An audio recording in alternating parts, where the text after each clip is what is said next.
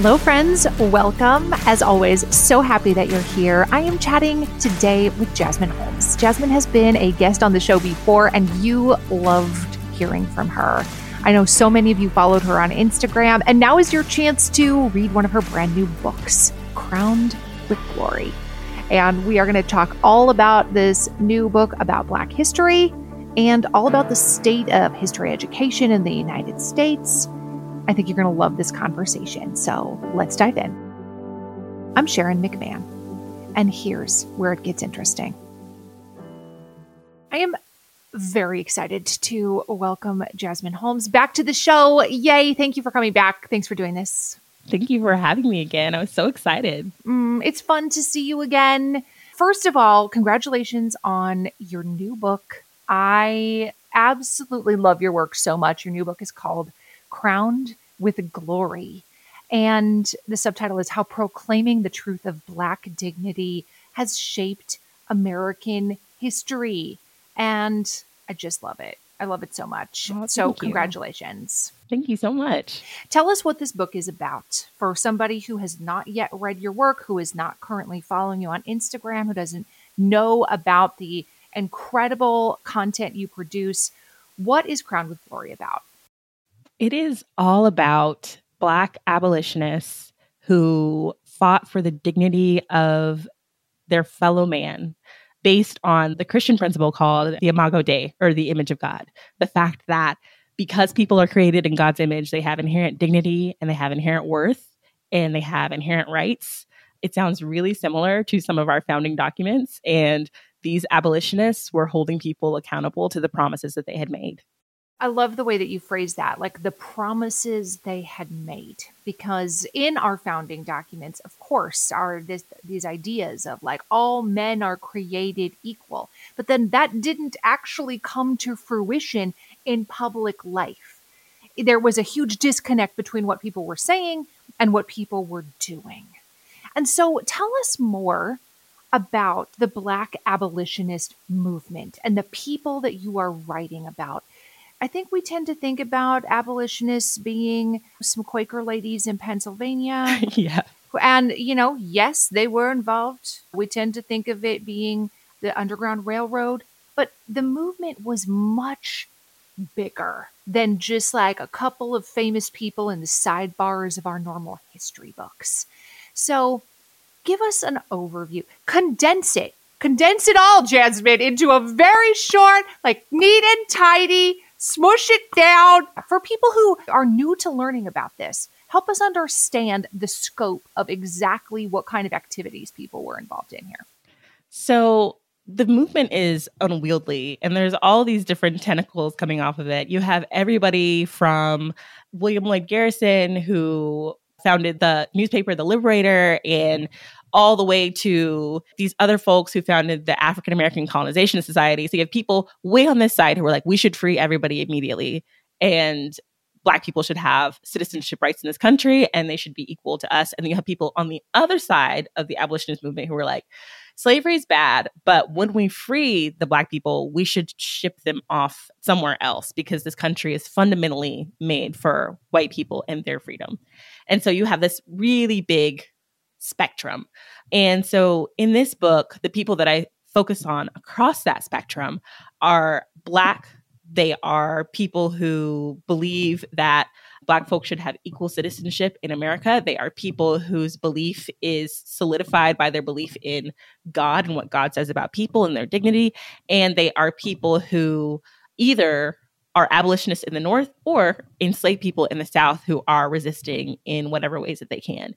And so I like to describe it as kind of like a survey. Like it's the kind of book where if you read it, you would get an overview. It's not a doorstop, but it's going to give you a nice overview of Black abolitionists, thinking Black abolitionist movement. And so it moves kind of through, it starts with Nat Turner and it ends with William Monroe Trotter and so you have Nat Turner's rebellion in 1830, and you have William Monroe Trotter and his Black Rights newspaper in the 1920s. And so it crosses that entire spectrum. Life is full of what ifs, some awesome, like what if AI could fold your laundry? And some, well, less awesome. Like what if you have unexpected medical costs? United Healthcare can help get you covered with Health Protector Guard fixed indemnity insurance plans. They supplement your primary plan to help you manage out of pocket costs. No deductibles, no enrollment periods, and especially no more what ifs. Visit uh1.com to find the Health Protector Guard plan for you. It's that time of the year. Your vacation is coming up. You can already hear the beach waves, feel the warm breeze, relax, and think about work. You really, really want it all to work out while you're away. Monday.com gives you and the team that peace of mind. When all work is on one platform and everyone's in sync, things just flow wherever you are. Tap the banner to go to Monday.com. Hey, it's Danny Pellegrino from Everything Iconic. Ready to upgrade your style game without blowing your budget? Check out Quince. They've got all the good stuff shirts and polos, activewear, and fine leather goods, all at 50 to 80% less than other high end brands. And the best part? They're all about safe, ethical, and responsible manufacturing. Get that luxury vibe without the luxury price tag. Hit up quince.com slash upgrade for free shipping and 365 day returns on your next order. That's quince.com slash upgrade. It's like a highlight reel.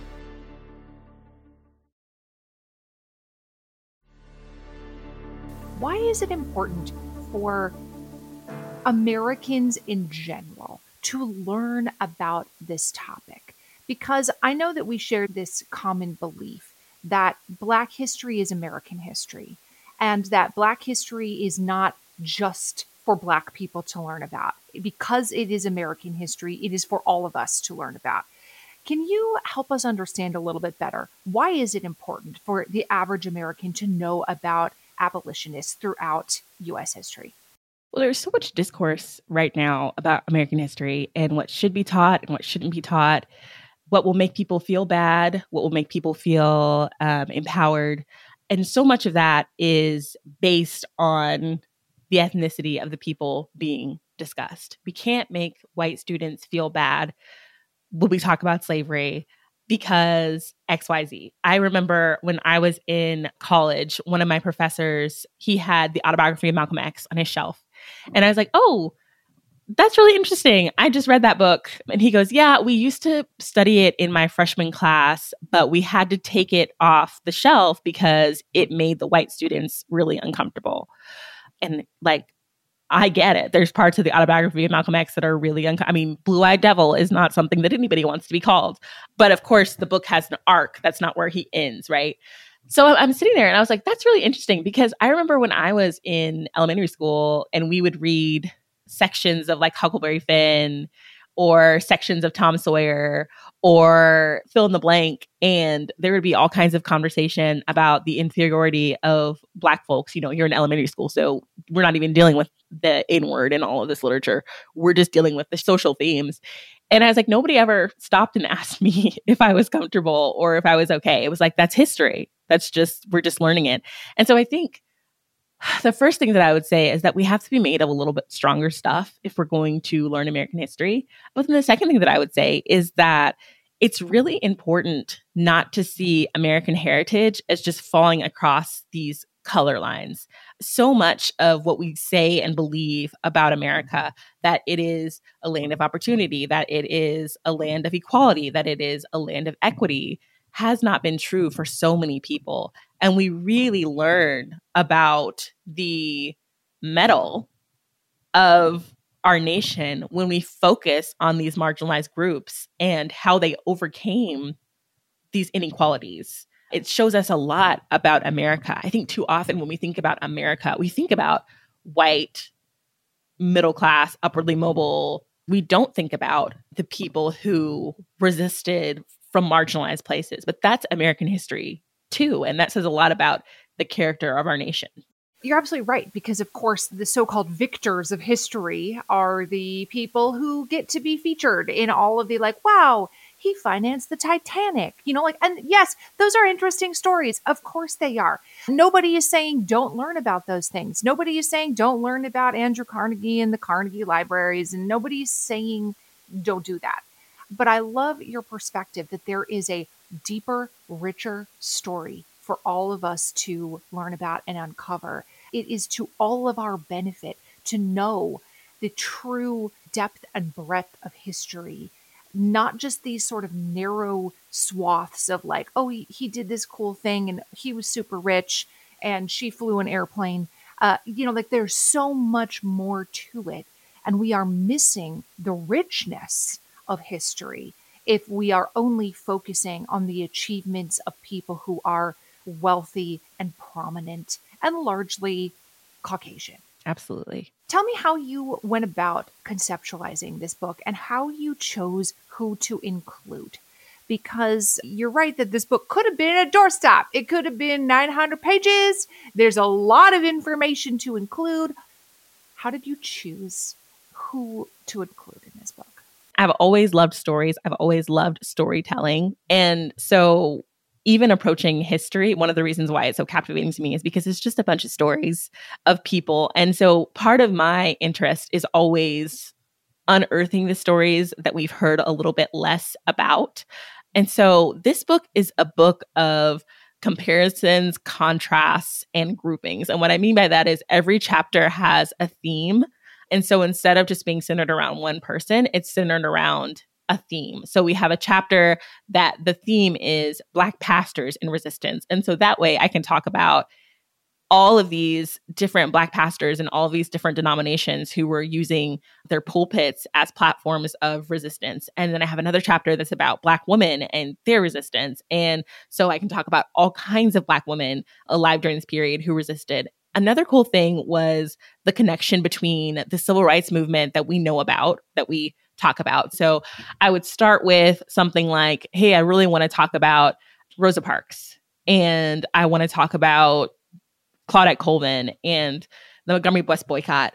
Okay, but what were the roots of that? Like where where did we see that before in the 1800s? And we see that black women have been refusing to give up their seats on public transportation for a really long time. Ida B. Wells refused to give up her seat on a train. Harriet Tubman refused to give up her seat.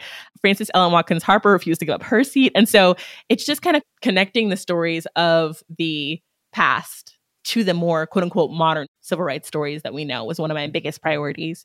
And then again, unearthing stories that maybe we haven't heard as much about. It was also cool because in my last book, Carved in Ebony, it was a book about women. And so this book was like, oh, I can talk about the guys a little bit. We can broaden our perspective and get into a lot more things. One of my favorite things was talking about Birth of a Nation, which I watched. No. In preparation. I did. No. I did. You subjected yourself to that? I did. I did. I don't recommend it. You. I don't, don't recommend it. it. Mm. But I was very into William Monroe Trotter. They called them race man, race men, race women, which is basically somebody who was really interested in civil rights and, and activism. And so I was like, well, I want to watch Birth of a Nation and I want to find out more about it. And found out that when Birth of a Nation came out in the 19 teens, there was all kinds of outrage. There were boycotts. There were people who were outspoken. And I'm like, I never, I never learned that. I always just learned Birth of a Nation came out and everybody loved it. Mm-hmm. It was at the White House. Right. Yeah. And then all of a sudden we changed our minds and we got woke and we started, it's like, wait, no. From the beginning, people were speaking out. From the beginning, people were um, advocating for themselves. And I, I love that. And so the stories of advocacy that have been glossed over, the personal stories that have been glossed over, um, those are the ones that I was after. If somebody is not familiar with Birth of a Nation, tell them what it is. Oh, yeah. So it's based it's not a, good. It's not it's not. No. Um, it's based on a novel called The Clansman. It's actually a trilogy and is written by a Southern pastor. And the point of it was to kind of paint Reconstruction, the period after the Civil War, as this terrible period where white Southerners were being subjected to Black and Northern rule. And so, one of the famous scenes in Birth of a Nation is this scene on the Senate floor. During Reconstruction, there were over 1,500 Black office holders. There were black representatives there were black men in the senate like and in birth of a nation they have a scene where these black office holders are eating fried chicken clipping their toenails oh my just no yeah mm-hmm. oh no. yeah oh clipping yeah. their toenails oh yeah no. it's like it's it's intense. And just this minstrel ridiculousness. But at the time, it's this epic three hour film. Griffith, Big budget. I mean, oh my goodness. It was, for the time, it was breathtaking. Like the work that was put into it and the artistry that was put into it. And so it comes onto the scene and it's this runaway success, but it also accomplishes this goal of painting Reconstruction as a terrible time for white Southerners, painting the Black people in the movie as having been better off in slavery. It was a huge cultural moment. Mm-hmm. You know, if you think about movies today that have influenced American culture, movies like Star Wars, Indiana Jones, Titanic, things that have had ongoing significant cultural influence. Birth of a Nation was that. Absolutely. Like Woodrow Wilson watched it in the White House, even if he didn't come right out and say, you know, oh, I, I absolutely loved this movie, two thumbs up from me. The implication is that I went out of my way to make sure that I could screen this here and then to let everybody know that it had been screened at the White House. The fact that it had been screened at the White House lent it additional credibility, Absolutely. made it seem like, wow, I mean, like the, if it's the president wanted to watch it, Yeah, like, I mean, Woodrow Wilson it was a historian, so Yes, yes. it's like, I mean, if he thinks it's good, check it. We should check it out. We should check it out. But I love that you uncovered this uh, idea that it was not universally praised. It was not universally like two thumbs up. In fact, there were people who organized boycotts of theaters and boycotts of events where it was being shown. It was not, it did not go without resistance. absolutely. And so often that resistance is what is glossed over and forgotten about. Yeah. And that's one of the major themes of the book is finding those pockets and those moments of resistance, interrogating our perception of American history. I remember uh, one time I was teaching a, a high school class about slavery, and they were saying things like, well, but like nobody knew it was wrong. Like everybody thought it was okay, and everybody thought it was right. And it's like, you know, interrogating that assumption of like, well, actually, there have always been people who were speaking up. There have always been people who were advocating for what was right. And I think that it's really, really important to point out those people as we learn history, to point them out along the way. Or our students and we get the perception that the story of America is just this one sided story of victors who will step on anybody's neck in order to be successful. And it's okay because everybody else is doing it. That's not true. There have always been people who are saying, hey, we should do this differently. This is how we should approach human rights. This is how we should approach equality. This is how we should approach equity. And those voices don't make the American story a neat and tidy story. It makes it a lot more complex. But I think that we do ourselves a disservice when we discount that complexity. A lot can happen in three years, like a chatbot may be your new best friend. But what won't change? Needing health insurance. United Healthcare Tri Term Medical Plans, underwritten by Golden Rule Insurance Company, offer flexible, budget friendly coverage that lasts nearly three years in some states. Learn more at uh1.com. It's that time of the year. Your vacation is coming up. You can already hear the beach waves, feel the warm breeze, relax, and think about work. You really, really want it all to work out while you're away. Monday.com gives you and the team that peace of mind. When all work is on one platform and everyone's in sync, things just flow wherever you are. Tap the banner to go to Monday.com.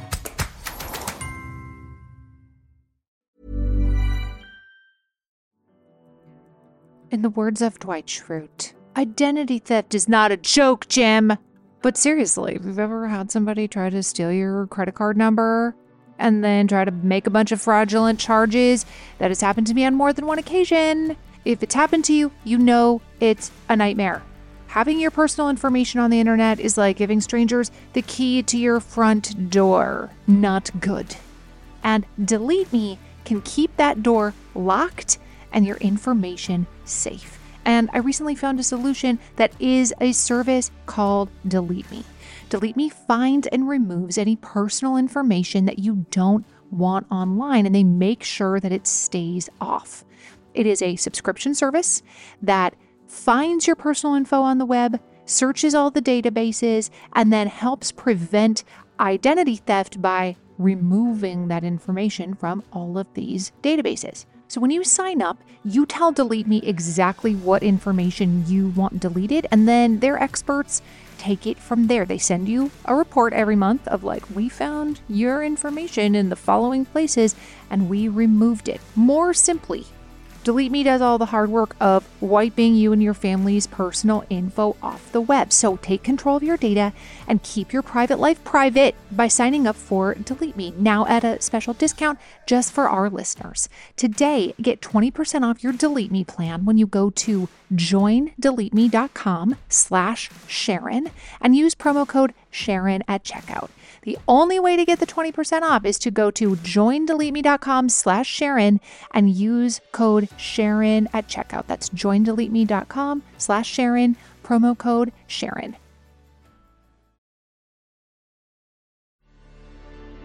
There's such a resistance right now to talk about race in schools, such a resistance to talk about the complexities and difficulties of history. There's this strangely pervasive notion, especially amongst some in some states, that history exists uh, for our comfort. That history is a subject that is, is supposed to feel like drinking a cup of hot chocolate on a snowy Christmas Eve. Mm-hmm. That that's its purpose. And if we deviate from the purpose of, you know, the stated purpose of feeling good about our heroes, then somehow it's absolutely not worth learning about. And we've perverted the meaning of history if it is something other than deifying the greats of history. And I know that we both strongly disagree with that characterization of what the purpose of history is. But nevertheless, you know exactly what I'm saying. Oh, You're yeah. very familiar Oh, yeah. with this movement to make history a feel good topic Mm-hmm. you know, if you think about other times in history, like think about World War II and what was happening in Europe, what was happening to Jews in Europe, Americans have a strong desire to study the heroes of World War II, the people who resisted the Nazis. We have made zillions of movies about that.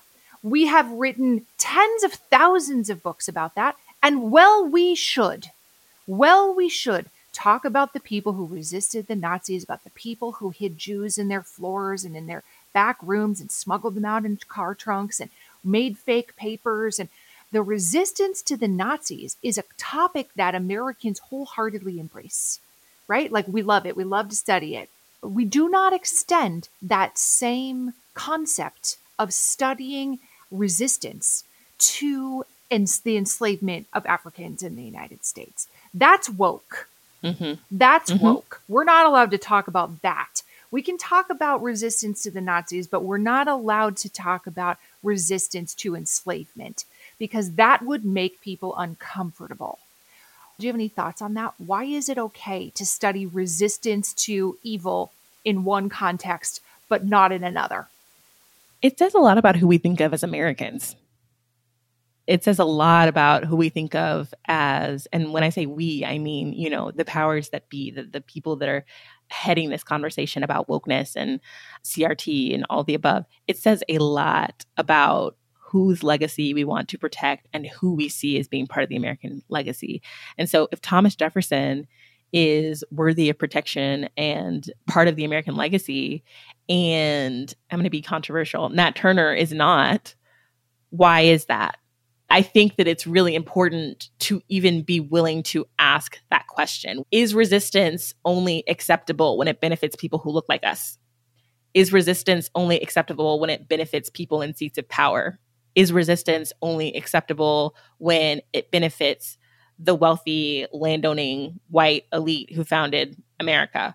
Those are really important questions that I think it's really scary to ask. And, and it gets really complex. When I told my editor that I was opening up the book with Nat Turner, she was like, "Oh, okay." So he's like a good guy or he's and I'm like, "You know what? He is a complicated guy." And I think that that's what I want the tone to be. This is the tone that I'm setting.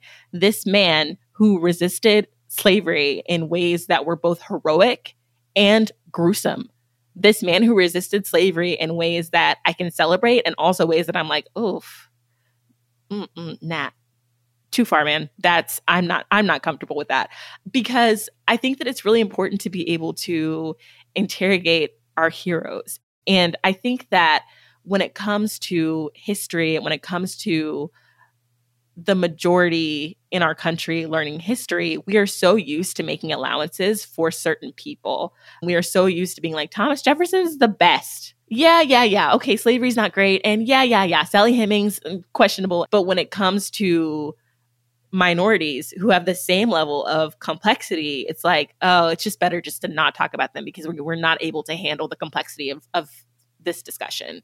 And again, I think that that says a lot about who we look at as a picture of what it means to be American. Mm, that's such a great point that we are willing to tolerate the complexity of some of the giants of American history, like George Washington and Thomas Jefferson, James Madison. We're willing to tolerate the complexity of, like, he wrote this enduring constitution. We're willing to tolerate the fact that he enslaved people uh, and that his wife continued to enslave people even after his death. We're willing to tolerate that. Not we don't necessarily approve.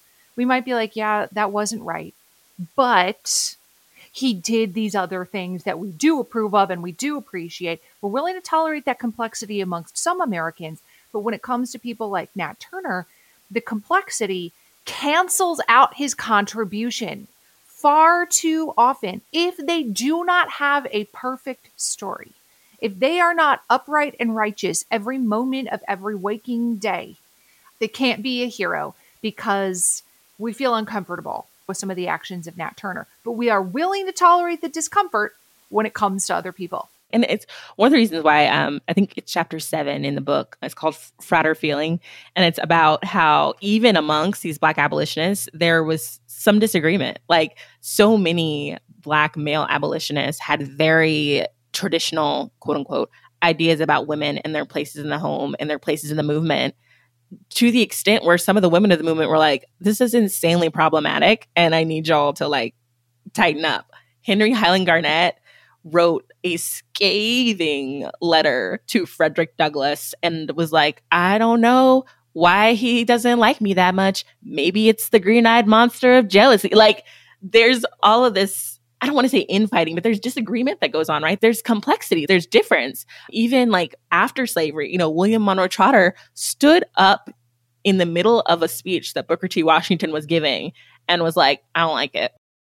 I don't like it. And not not approved by me. Not approved. Not. I just want everybody to know right now that I'm heckling this. And that's all an important part of the story as well. It's not this pristine, like we're all on the same page and we're all singing kumbaya and we're all just, no, it's this hard fought resistance to oppression that comes in a bunch of different stripes. To put it in language that a lot of us are more familiar with, MLK, Malcolm X, we think about those as like two opposing figures instead of two sides of maybe the same coin in more ways than not. There's so much overlap in those two towards the end of both of their lives, but there's also a lot of difference. And we should be able to hold the complexity of those differences. And I remember the last time we talked, even like holding the complexity of MLK as like, yeah, he did some really amazing things. And yeah, also, you. Don't approve of the cheating. Right. Uh, definitely approve of the March on Washington.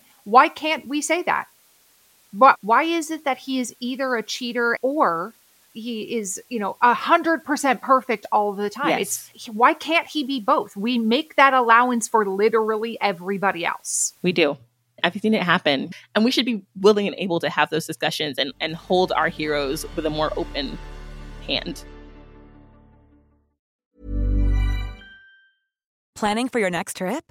Elevate your travel style with Quince. Quince has all the jet setting essentials you'll want for your next getaway, like European linen premium luggage options, buttery soft Italian leather bags, and so much more. And is all priced at 50 to 80% less than similar brands. Plus, Quince only works with factories that use safe and ethical manufacturing practices. Pack your bags with high-quality essentials you'll be wearing for vacations to come with Quince. Go to quince.com/pack for free shipping and 365-day returns. This message comes from BOF sponsor eBay. You'll know real when you get it it'll say eBay Authenticity Guarantee. And you'll feel it. Maybe it's a head turning handbag, a watch that says it all, Jewelry that makes you look like the gem, or sneakers and streetwear so fresh every step feels fly. eBay gets it. So look for the blue check mark next to that thing you love and be confident that every inch, stitch, sole, and logo is checked by experts. With eBay Authenticity Guarantee, you can trust that feeling of real is always in reach. Ensure your next purchase is the real deal. Visit eBay.com for terms.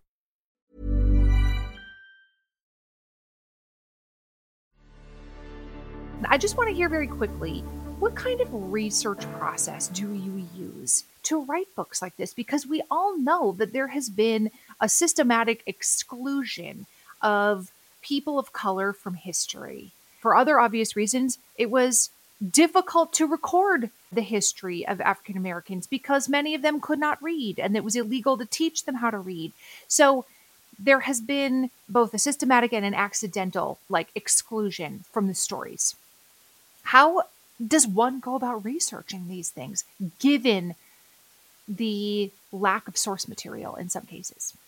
It always starts with a question for me. I'll read a story that on its face looks like it has very little to do with black folks and their perspectives and then i say i wonder i wonder where they are i wonder what they were doing so much of my work i owe to other black women historians who have already done the work. Martha s. Jones is one of them. Stephanie camp is another. But i prioritize the work of black female historians because I love to follow people who have already done the work. And then I read their work and then I read their footnotes and then I go find where they took their footnotes from and then I read that work and then I look at those footnotes. A lot of it is just searching online for primary sources. I use DocSouth so much. It's documenting the American South and I use them all the time. They have like an, an entire repository of slave narratives that I spent so much time in. I also just read a lot of biographies. There's a William Monroe Trotter biography by Kerri K. Greenidge, which is outstanding. And she also just released a biography about the Grimkes. So I'm just always reading books, reading footnotes, and just like on the wild goose chases. There's a an episode of Ted Lasso where Trent Crimm like realizes what his book is going to be about, like how he's going to write about Ted and his team. And he comes into the locker room and he has this like wild eyed, like, oh my gosh, I've got it look on his face. And we are watching it together. And my husband looked at me and he was like, it's you. That's you. You're Trent He's like, you are Trent Crimm. That is you all the day. She's like, oh, I've got it. Like, and that's constantly me of like trying to make connections. That gif of that guy who has the board with all the all the stuff on it, and he's like turned around looking mad eyed at everybody. That is me all day. As far as organizing that information, girl, it's in your brain. It's in my brain, and that's not a good place for it to be. It should be somewhere else, but it stays in my brain. I get it. People are always like, they, people ask me that all the time. How do you remember all this stuff? How do you know all this stuff? I'm like, I just store it in my brain. I don't know. I don't know what to tell you. If I need to check a date, I'll, I will. I know where to find it. But it's just like that's my filing system. It seems like more work to transfer it out of here. Yes, and, and then to organize other, it. Uh-uh. That's a uh-uh. lot of work that I don't have time for because I'm only motivated by panic. And so yes. transferring it from here to there, there's no panic. If the if the assignment was transfer the information by tomorrow at four, then I would have a reason to oh, do it. Get done. Absolutely. Yeah, absolutely. But I'm not going to just do that for fun. One of my professors asked me for some of my research that I used to make one of my posts last week. She was like, "Oh my gosh, this this post is great. I would love to see your research for that and use it in a paper that I'm writing." And I was like, "Yeah." Because I have it written down outside of that post. I absolutely do. Let me send you that file for sure. Uh, later next week. It's gonna take a week, but when I get to it, I will send it to you. Yeah, I get it. I totally get it. Jasmine, I always love reading what you have to say. I love following you on Instagram. Tell everybody where they can find you online. I'm on Instagram at Jasmine L Holmes. And I can't I tried threads. It's the same name, but I'm not I'm not really I'm I'm gonna get it. I'm gonna I'm gonna get it. But right now it's just Instagram. Threads has no DMs. Threads has no DMs. Did you know that? No. No one can DM you mean things on Threads because there's no DMs. They have to be willing to say it out loud. Okay, you know what? I may get into threads just because of that. Well, I'll follow you if you're there. I am. I am on there, but Instagram, I post a lot of clear carousels. yes, and I love them. I love them.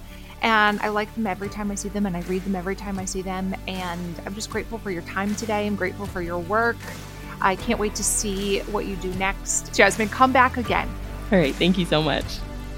You can buy Jasmine's book, Crowned with Glory, wherever you get your books, and check out bookshop.org, which allows you to support independent bookstores.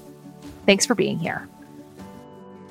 The show is hosted and executive produced by me, Sharon McMahon. Our audio producer is Jenny Snyder. And if you enjoyed today's episode, please be sure to subscribe on your favorite podcast platform. And if you could leave us a review or share this episode on social media, those things help podcasters out so much. Thanks for being here today.